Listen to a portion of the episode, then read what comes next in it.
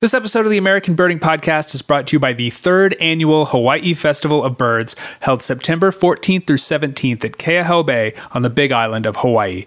This year's festival theme is Back from the Brink Hawaii's Battle Against Extinction. Experience fascinating keynote lectures about efforts to protect Hawaii's birds and habitats, a film festival, a bird fair, and field trips that allow you to personally experience some of Hawaii's most extraordinary bird species, including the 'I'iwi, ABA's 2018 Bird of the Year. It's right there on the festival logo, after all.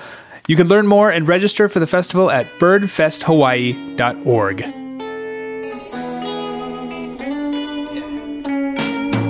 Hello and welcome to another episode of the American Birding Podcast from the American Birding Association. I'm your host, Nate Swick, and we have a special episode for you this time around. Well, a, a different sort of episode would be better to say. They're, they're all special to me, they're all my children.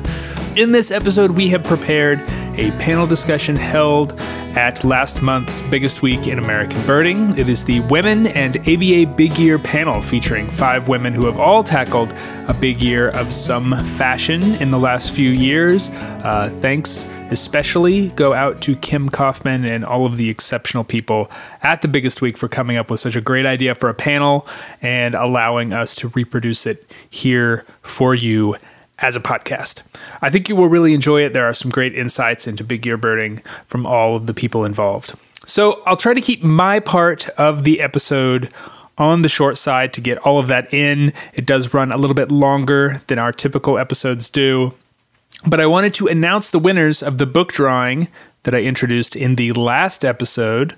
So, congratulations to Elliot Nelson and Gail Shore. Uh, the random number generator randomly chose you, and your books are in the mail right now. Thanks for listening to the podcast. So, the second in our Voices from the Biggest Week annual series, the Women and ABA Big Year panel is coming up.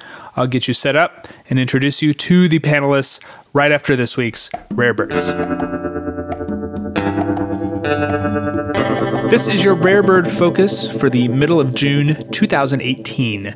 It's officially summer, but that doesn't mean that spring vagrant season is over in western Alaska.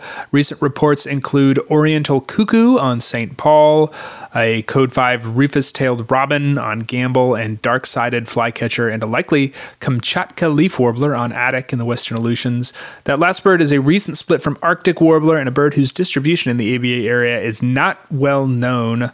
All of those Phylloscopus leaf warblers can be really difficult IDs, even in the best of times. And Kamchatka leaf is almost identical to Arctic, though it is suspected that it is the more likely species in the Aleutians, and plus it apparently sounds different as well. First records of note include a common cuckoo on Haida Gwaii Island in British Columbia. This is a first for that province and the second for Canada, only the fourth away from Alaska, but this has been a pretty good spring for the common cuckoo in western Alaska, so it's perhaps less surprising that one overshot and ended up in BC. West Virginia gets on the rosy spoonbill train as that species is experiencing a massive influx up the Atlantic coast and well inland in places like Ohio and Indiana this spring. This was a first for West Virginia. An alder flycatcher was well documented in Boundary County, Idaho, where it was a first for that state, and in Maine, a western wood pewee was found in Washington County, where it was also a first. And in California, where we're used to seeing crazy vagrants from pretty much anywhere, an eastern meadowlark in Modoc County is a long expected first record. Makes one wonder how many ABA area breeding birds are missing on California's state list. I, I actually don't know the answer to that, but I expect it's not very many. And most that would be missing are pretty sedentary. I may have to look into that. Anyway, this was a short roundup of the notable rarities in the ABA area for this period. For all your rare bird needs, please check out the ABA blog every Friday morning. That's blog.aba.org. You can also join our Rare Bird Alert Facebook group at facebook.com slash groups slash ABA Rare or follow the Rarity Twitter feed at ABA Bird Alert. Okay, so here is the panel discussion. I'm excited to share, but a quick production note some of the audience questions are not mic'd though the panel participants are all all well mic'd. So there will be times when i pop in to ask the questions for people or to make a note of who is talking at least until you get more familiar with the people involved in their voices and it becomes more clear who is speaking when. So with only a little bit more ado the Women and ABA Big Years panel featuring Laura Keene of Ohio, who did an ABA Big year in 2016, breaking the previous record along with three other birders and setting a new standard for photographic big years. Lynn Barber, currently in Alaska, who was the first woman to crack 700 species in a year in the ABA area. Uh, she has a memoir of that effort called Extreme Birder. Laura Erickson of Minnesota, who has a podcast and radio show of her own. I'm sure you're probably aware of that. Uh, she did a lower 48 conservation big year in 2013. Nancy McAllister from Maryland, who did what she called a mom's big year in 2016. And of course, Yve Morrell from Florida, she of the most recent big year in 2017. Uh, we talked to her earlier this year on this podcast. So, a lot of different ways to do a big year, uh, all about fun, fellowship, all that good stuff, uh, with the extra element of breaking ground as women, birders, and what was very much a man's game for a long time. So, uh, a lot of good discussion. Please don't mind me breaking in from time to time to clarify some questions and some voices. Uh, at the end, Black Swamp Bird Observatory Director and Biggest Wheel at the Biggest Week, Kimberly Kaufman, has a few closing remarks.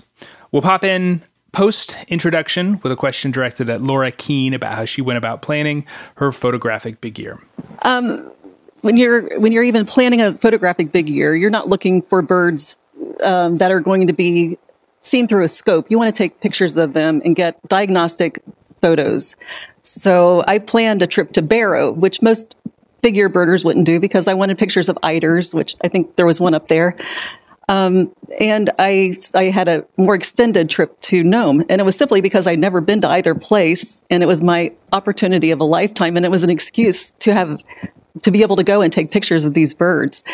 But the daily, for me, the, it was pretty much a sunrise to sunset. The best light you get is in the morning and the evening. So as a photographer, you have to be out early and out late. And so it was it was an all day thing, and I get to that whatever hotel, drive where I was going, upload my pictures, fall asleep, and get up and do the same thing the next morning. So it's, it is a different experience. Um, and then I, I did make a lot of trips back to places that I had missed getting pictures of birds. I, I missed getting pictures of some thrashers in Arizona, so I, I, traveled back to Arizona to get these pictures a couple of times, and I I traveled probably three times, four times extra to get a picture of red-billed pigeon because I had blurry pictures and not, just not good enough pictures to be able to count. So I, I, I feel more connected. Everybody birds in a different way. To me, connecting with birds is looking at them through my lens learning how they move and learning how to learn this bird's behavior so that you can snap at the right time to get them posing in the right pose. So it, to me, it's a very settling thing to just watch the bird and then take the pictures. And that's my connection with, with birding. Also, for Laura, do you know of any instances where you would have seen more birds if you hadn't been focusing on photography? Yeah, I know of at least one instance that um, when we were on a the Attu trip and we were we took a boat out to Attu from Adak, and you get excellent pelagic birding on both ways. And um, there was an instance where someone else, Christian Hagenlocher, is he here somewhere? there he is. I, I he, he got a picture of a mottled petrel. I, that was the one that was the one bird that I missed for the year that I, I tried several times for, but he got a picture of one. But I looked at the timing on his uh, on his his timestamp, and I was taking pictures of a common loon that was flying across the sky, so I missed it. for Lynn Barber. Uh, how did you make these useful connections you need for a big year in a time before eBird and other online resources were so prevalent? I did my big year, ABA big year in 2008. I did have a cell phone, I did have email, and I would check uh, rare bird alerts from different states. I told everybody I met and everybody I knew who knew anybody I was doing a big year to please let me know. Um, and it, that was it. There was no Twitter. I was not on Facebook. I think there was Facebook, but I wasn't on it yet. Um, it was a it was a different world. We were talking about that. I feel like extremely prehistoric. but How often did you connect with local people when you were birding? Well, once or twice. Hardly at all. Um, I didn't know anybody. I mean, I connected with one Minnesota birder who I hired for a day, um, but mostly not. Um, I just I, you know, I ran into people all the time, and I was asking questions and talking to people. But as far as in advance, basically never. Same question for Yve Morrell. Yes, my my big year was completely different um, because from day one I decided to include social media as part of my big year, and it played a huge role in my year. I had a blog that I put up on January 1st. I had thousands of followers, and I had people contacting me all year long, wanting to be a part of it um, I would post that I was going to California, and within 24 hours, I would have 10 people sometimes that would offer lodging, that would offer to drive me, to pick me up at airports, to uh, to the extreme that I arrived at a trailhead in Arizona and one of my followers was at the trailhead and said, Are you Yve Morrell? And I said, Yes. And he said, Well, I'm here to take you to the Tufted Flycatcher. And we hiked up Ramsey Canyon, and five minutes later, we had the bird. And we became friends. And he just came down to Florida, and I got him 197 species in Florida. So I made tremendous friends through social media. And at first, I was really against it, but the blog helped me not only connect with my audience, but fight the loneliness aspect of a big year because I had a group of people that was cheering me on. Lynn again. I just wanted to add one thing. I've done all these state big years, which is in total contrast to the ABA big year. Because in a state big year, I usually know the state quite well, and I send out emails to everybody I can imagine. And in my Alaska big year, I mean, every everywhere I went, I was working with local people, but it was just a total different world. So. Nancy McAllister. Uh, just to add to that, um, as a mom, uh, you probably can guess we have to be super efficient with our time. So, uh, really, for me, it was the rule rather than the exception, uh, where folks, even here at the biggest week, offered um, to accommodate me and to help me find birds in their local areas. And um, so I called it everybody's big year. It wasn't just a mom's big year, it truly was a group effort.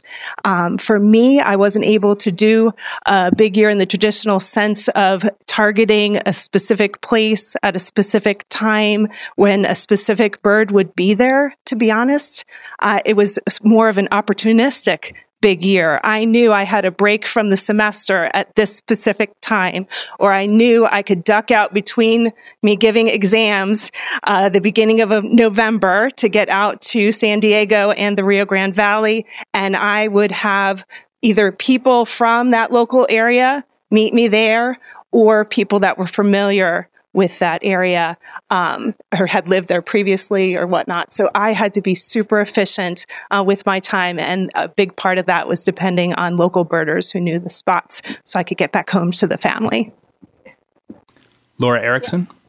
Uh, I have always been dependent upon the kindness of strangers. I made a lot of friends on Facebook who helped me. I had one friend, Ali Sheehy from California, who put me up for over a week when I was uh, birding in California at the end of the year. I had a friend, Eric Bowman, in California, who I knew from the Cornell Lab of Ornithology's nest cam that they had on the uh, the great blue herons, and I was the moderator there, and Eric became one, and we became fast friends. And he uh, took me all around in his neck of the woods in California.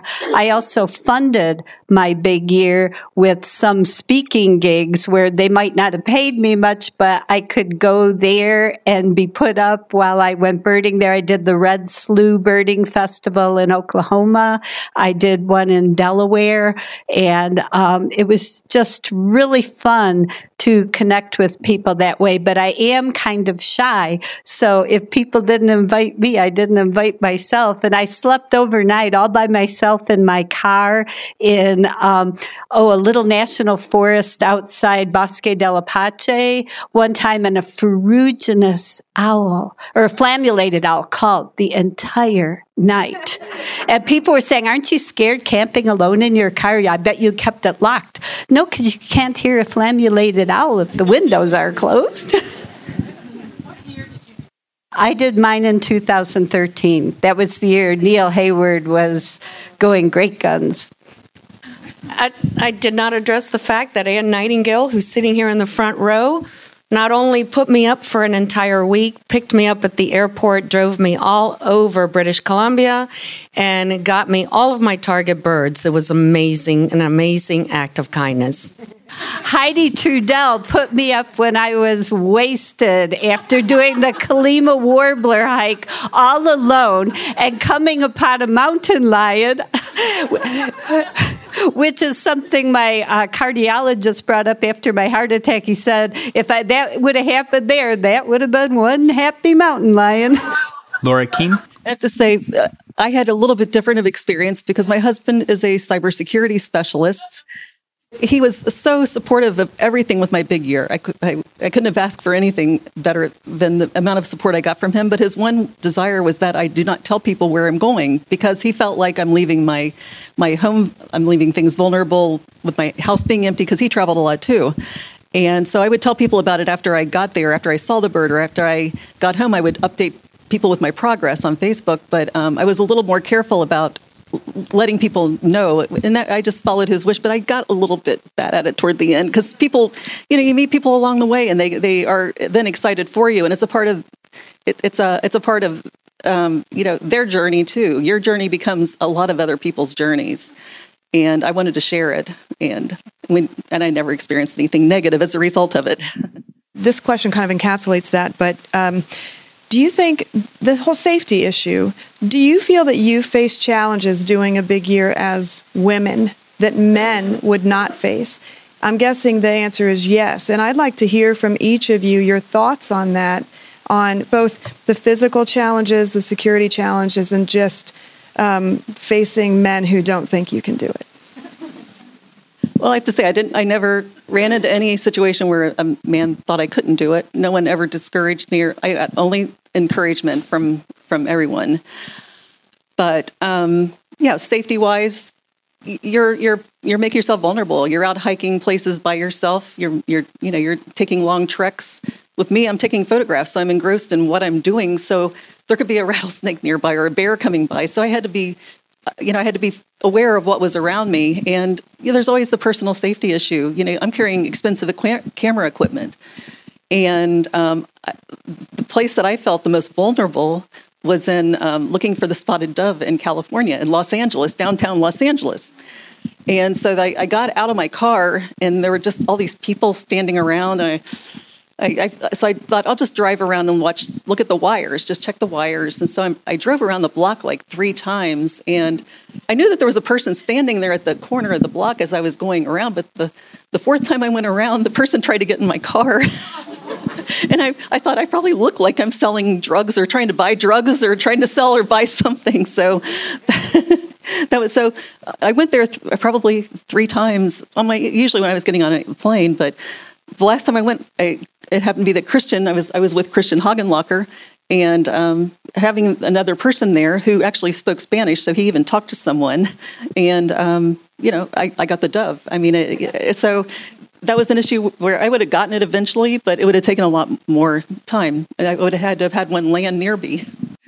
Well, I'm a lifelong Girl Scout, and those of you who are familiar with Scouts know buddy system is a big part of that. So I just always followed that. Um, it's always great to have more eyes and um, just to have someone to enjoy the journey with, too. You know, I think that was a big part of it for me. I did bird alone at times in my local patches, of course, where I felt um, most familiar with the territory and the lay of the land. Um, but there were some extreme conditions, you know, 23 below in Duluth, Minnesota, with friends, and uh, you know, I, I needed to be around people and so doing the Colima Warbler hike. I probably that was Big Bend was new to me. I was unfamiliar with the terrain, and um, that's probably something I wouldn't have attempted without my uncle David, who was familiar with it. Um, so, you know, I think uh, for me it was a really big part of it to share it with others, but also uh, following the Girl Scout rule of buddy system one of the things I did at the beginning of the year before my year, my big year, is I um, had a group of women birder friends that I said, "Are you interested in coming with me on some of my big year adventures? If you are, I'll put you on my list." And every time I knew in advance where I was going, which isn't, of course, all the time, I would send out an email to all of them and say, "Okay, I'm going to Arizona this week. You want to come along?" And I often had women along with me, which of course, you know, isn't like traveling with a man, but it, you know, it is safety in a little bit in numbers. But most of it was alone, and I do remember going up Big Bend and and uh, meeting a hiker all by myself, going up to, for the Colima, and, and meeting a hiker who said, "There's a mountain lion down the trail," and I. I'm not very bright. I, I, I just, I just thought, I want to see the mountain lion. so I actually walked down the trail, and the trail had a canyon overlooking where you were walking, and it, it was dry, rustly branches, and everything things would make noises. And I thought that mountain lion is right above me, looking down at me. But I never saw the mountain lion. I turned around eventually and did birding instead. but but I, I tend to ignore bad things. I, I'm a Pollyanna, if you ever remember what that word means. And I just tend to think, it's going to be okay. I'm going to be fine. And when it isn't fine, then I have to deal with it. But, you know, mostly I don't actually worry about it. I think I probably took more risks than any woman should. Um, I bird alone most of the time. And during my big year, I had a lot of help, and it was hard for me actually to adapt to birding with other people. And Anne and I have talked about this a lot because she did a, a big year in British Columbia and she spent a lot of time alone. Um, for me, I think it's an attitude. I came across a lot of situations that were a little edgy, to say the least. Um, specifically, coming to mind when I was looking um, for the Amazon kingfisher in Laredo, Laredo, Texas is a pretty dangerous town. And I hiked probably eight hours by myself on, on trails that there were no other people and came across some men that I had to handle uh, a very bad situation. But I speak Spanish. I spoke to them in Spanish and kind of brought the situation down.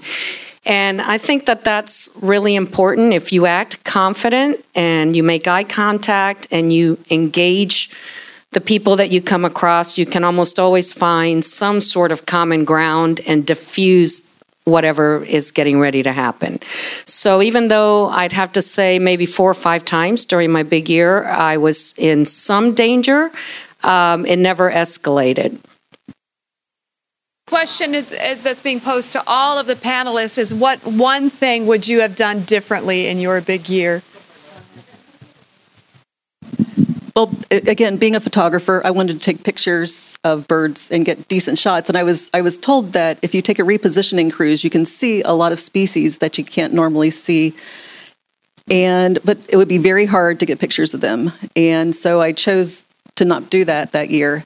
And I went on a repositioning cruise last year and got pictures of everything that I saw, diagnostic pictures. So I think I would have done that differently because I could have added several birds a, a, repositioning cruise is basically the cruise line is moving a ship from one port to another, maybe doing.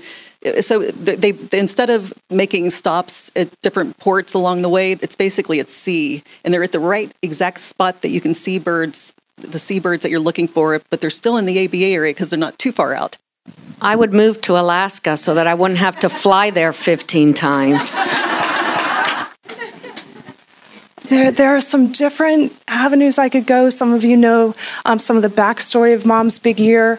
I was um, struggling with some personal um, issues and anxieties um, from post traumatic stress from a family um, accident. I was having trouble actually for about 10 years before the big year driving uh, over, and this is tough to talk about, but um, driving over bridges and through tunnels. Um, and it started, the anxiety started superimposing itself on my highway driving. I mean, try and do a big year without driving highways, right? So, if there were one thing in hindsight, um, I tried to address that issue with my big year, and because I was so sleep deprived and spread so thin, um, I didn't address it as early in the big year. Many of you here in this room, part of the Wildside team, Gabrielle standing in the back, Greg, they all drove me, many of you, others, aside from the Wildside team, drove me places because I did not feel comfortable flying into an area because of this post traumatic stress and this personal issue I was dealing with. I couldn't do it on my own. And um, I did address it it wasn't until September of my big year, and I wish I had started a little sooner. Um, but the big year still continues, even though it was in 2016. Um, and you're all part of it right now, actually, because I was able to drive eight hours from Maryland.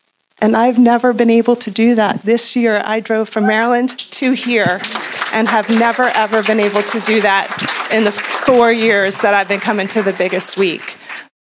I would have um, done some serious uh, fitness exercising before, especially climbing steps, like going up Big Bend. I mean, I, my father smoked a bazillion packs a day, and I have lung.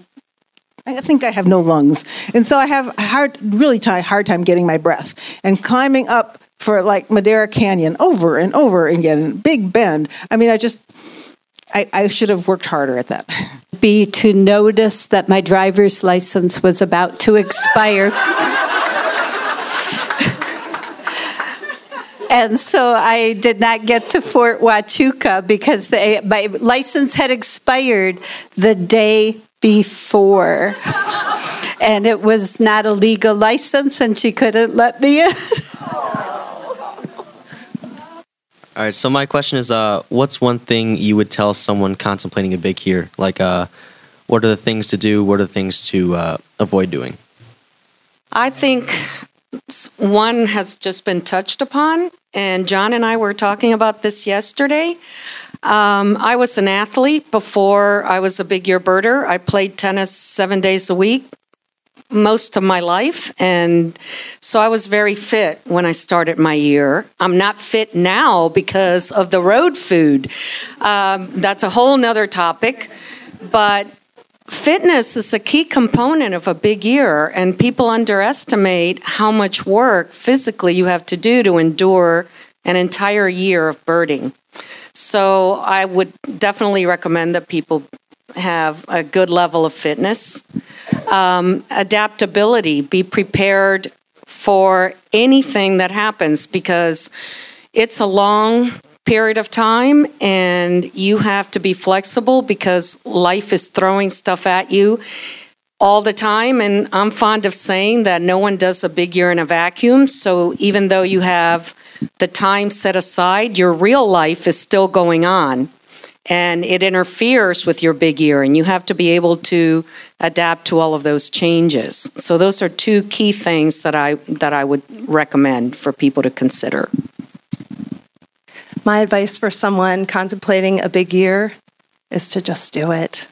Um, there is no um, perfect time. I tend to be a perfectionist.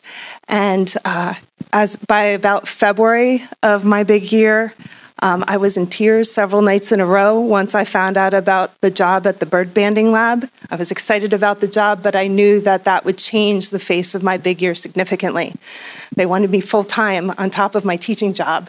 So I just knew that that was going to change the face of my year. And the matriarch of my local Howard County Bird Club in Maryland, Jo Solem, um, and I affectionately call her the matriarch of the bird club. She told me there is no perfect year to do a big year, Nancy. Just do it. Make it your own personal journey because I knew I wasn't going to hit the marks that I was hoping to hit because of the things that happened in my life that year, because of the struggles and because of the jobs and the kids and the husband and all that stuff, all those great things. Um, but I am so glad I took her advice because I, pr- I pretty much had canceled the big year by the end of February. And um, I wouldn't be here before you all today feeling this love. Thank you. The American Birding Association, one of the slogans is a million ways to bird. And there's a million ways, well, maybe a few fewer, uh, to do a big year. And uh, Nancy has put me to shame in many ways. I too am a mom. I too was a teacher, and she is organized. She knows all kinds of things that I'm just way more scattered, way more spontaneous uh, without thinking things through. Um, and uh, so, but I think that when you do a big year, you just have to know what birds you really want to see and come up with a plan on how to see them. And that's a big year. Well, I think um, I was in contact with Yve right after I finished my big year. So I think I gave her the advice of this is going to be the best year of your life. You know, good luck. And I, I can't I can't remember the exact words, but and I've been in contact with other big year birds. um, but you know, I, just make it the best year of your life. You know, live in the moment and make it make it yours. Everybody's different. What's going to make you happy? You have to just listen to your internal voice and do whatever's best for you. And life's too short not to do, not to live your dream. Amen, amen, and I, I, amen to all of those. And so I, I have to think something else. so, um, well, uh, so I'll be sort of mundane about it. But um, you may think you know all the birds, uh, or maybe not. But if even if you think you know all the word, birds, one I found one of the most helpful things to do was to sit down with my favorite bird book, which is the National Geographic one, and to figure out where each bird in that book could be and when it might be there and I used I, Greg Miller laughs at me, but I use my little my post-it note system, and I and I take the post-it notes and I write on it. You know, in January, uh, August 9th, I need to be at Madera Canyon to look for the Aztec thrush or whatever, and I stick it on my calendar, which was dedicated to the big year only. And then I start moving post-it notes around because you can't. There, it turns out everywhere you have to be, you always have to be everywhere in spring. I mean, you all at the same time, and so you have to adjust and you have to be flexible and you move the dang post-it notes or you get rid of them. But um, but you have to start with a plan, and to me, that sort of makes it concrete to figure out what on earth I'm going to do. Starting with Lynn, the question is about whether you felt the competition during your year and, and whether being a woman makes that competitiveness more or less overt. No women had done it, to my knowledge. And everywhere I went, I would say, no other women have done it, to my knowledge, in a serious way that they might get to 700. I didn't think I was going to get there, but you know. Um, so I was competing against men only. And so I, I, it was lucky to me. I think it was lucky. I no one else, to my knowledge, was doing a big year when I was doing my ABA big year. So I was not competing with anybody moment to moment. It was just me against me doing as best I can. And there was, I had the idea of the numbers I would love to have gotten to, but it really didn't feel like a competition at all. My, my husband laughs when I say I'm not competitive, but it didn't feel that way. There was quite a bit of competition in 2016. Most of it I can't talk about in public, but if you buy me a drink, I might tell you.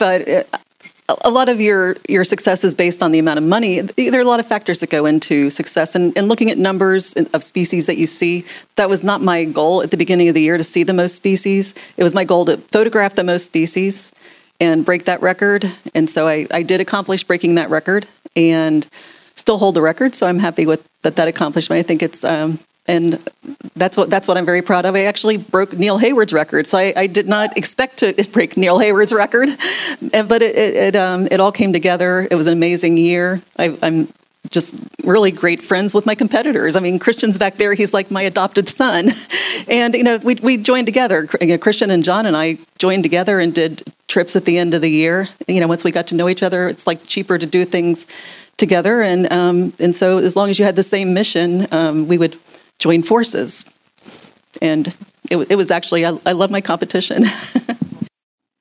Um, my hero of the birding universe has always, from the time I started birding, been Chandler Robbins. He's a man. He, oh, he died last year. He was probably the least competitive person I've ever known. And he kind of a little bit took me under his wing at the first AOU meeting I ever attended. And he became my uh, North Star on how to be. So I've never felt competitive. And it's the it was for me hitting 600 in one year. Uh, there was a book Roger Tory Peterson edited, uh, the Birdwatchers Anthology, and it had an essay about the 600 Club, and it just was like what I needed to do to be in a little club. and that is not to say I don't love competition. Right this very moment, the Cubs are winning 12 to 3. but I'm afraid that I'm not a very competitive person, but I do not chalk it up to being a woman. I chalk it up to being in the Chandler Robbins camp. Well, for me, I am. I can be a competitive person, and to be honest, it was um, it was uh, an, an, evolving big year. I had to change uh, my mindset. Um, in the beginning, I was watching numbers of competitors pretty closely um, in 2016, and once those two jobs fell in my lap, I knew it was going to be a different type of big year for me and that I wasn't going to be in the top five or or so on. I was in the top something, but 30 something or so. But um, it, it, just um, that was tough for me to swallow. Um, but again, the matriarch of the club, Greg Miller in the back there, and um, all the supporters along the way really helped me evolve and grow as a person. And um, that competitive spirit changed to more of me putting my blinders on and working from the outside, working to, to the inside, working into um, what was important for my own personal growth and overcoming my struggles. And for me, in the end, it ended up not being a number. Uh, but something that was priceless to my life, um, overcoming those anxieties and those those things that I was struggling with. Come on, we got to have one person that talks about being competitive. I was told by my tennis partner at one time that I am the most competitive person they ever met in their life. I compete going to the mailbox, okay? So for me, it was about winning, it was about getting the number. I wanted to be one of three women that had ever reached above 700 species in one calendar year. That was it for me. And when I reached that goal, I set a new goal. I reached 700 in July, and I said, My God, I might be able to beat John Weigel. So I am very goal oriented. I set a goal, I achieved it, and I set a new goal. Having said that, what happened in the process was that I got so much more out of it than just the competition. It was a personal quest. Um, my mother died during my big year, and I had to deal with some incredibly difficult times. And thank God for my birding because it gave me the strength and the motivation to accomplish the goal and to continue it for my mother because when my mother was very ill, I said, Mom, should I stop? She said, No, I do not want you to stop your life for me. You go out there and you do it. Oh, and also, I want to talk about because this is very important to me. Laura touched upon it. I had never met Laura or Lynn when I started my year, but I wanted to be part of their club. And Laura reached out to me on day one, which just touched me incredibly that another woman that had just completed her journey would reach out to me on my very first day and say, Anything I can do for you, uh, call me. I'm there for you. I'm going to be your biggest cheerleader. And she was. There wasn't a week all last year that Laura didn't talk to me, motivate me, give me advice, help me. And even when she realized that I was going to break her record, she still encouraged me. She still gave me tips when I was going to Hawaii the second time and said, "This is what you need to do. This is this is how you're going to get the next bird." That was amazing. Um, I want to thank all of you for being here this evening, for being part of the biggest week in American birding, and supporting all of the things that we're trying to accomplish for birds um, with the success and the reach of this event. I want to thank John Lowry for his incredible work, especially juggling all of these microphones. I want to thank my partner Nate Kazicki for being here and supporting me throughout this week. I hope you'll you'll want to still do this job by Friday.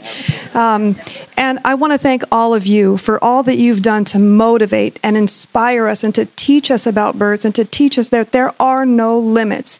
And what I think is so extraordinary is that while each of them represents an, indiv- an individual quest or journey, it's re- it really encapsulates all the things that I love about birds. That even in a very focused big year, it can still birds can still be whatever you want them to be. It can be about solitude, about camaraderie, it can be about competitiveness or sharing. And isn't that what brings us all together? I just think that's this has been such a wonderful, powerful example of that. And I hope all of you will continue to share your experiences with us. And that if there's anyone here who's inspired to do a big year, let these ladies know that you inspired them. So thank you very much. I hope that we've got a lot of birds coming, folks. It's been one of those magical years. So, so thank you guys very much. I hope the rest of your time at Biggest Week is wonderful.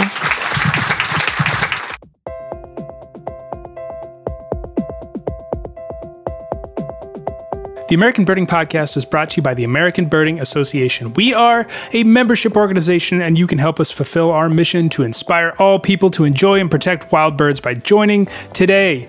It's also a great way to help support this podcast and the other free resources that the ABA provides the birding community. You can get more information at aba.org/join. Special shout out to Chris and Cami Niehoff of Columbus, Ohio, Eric and Jennifer Halverson of Aliso Viejo, California, Chase Moxley of Oklahoma City, Oklahoma, Christopher Connors of Clay, New York, Jody Bow of Golden Valley, North Dakota, and John Kitzsteiner of Bulls Gap, Tennessee, all of whom joined the ABA or renewed their membership recently and noted the podcast as a reason. Thanks to you all and welcome to the ABA, or welcome back, I suppose. Executive producer of the ABA podcast and president of the ABA is Jeffrey Gordon, who notes that the key to a great year is not to get hung up on the different types of sauces, to keep your mind open. I'm sorry, that is an advice for a BBQ pig year. Technical production is by John Lowry, who suggests that the best way to circumnavigate the globe is east to west to take advantage of the prevailing winds in the southern hemisphere. Okay, that's advice for a Marconi rig year. Um, additional help comes from David Hartley and Greg Neise, who say that you can take several saplings and put them in a pot together. Eventually, they're going to fuse together to make a large trunk, and it looks like that is advice for a strangler year. Um, you can find us online at aba.org, on Facebook at facebook.com slash birders, and on Twitter at ABA. We have 12 months to prevent the general moral decay, which would invite the intrusion of evil and despotic rulers, according to this book by John Milton. Sorry, that's from my other podcast about a radical Whig year. I'm Nate Swick. Thanks for listening. Till next time.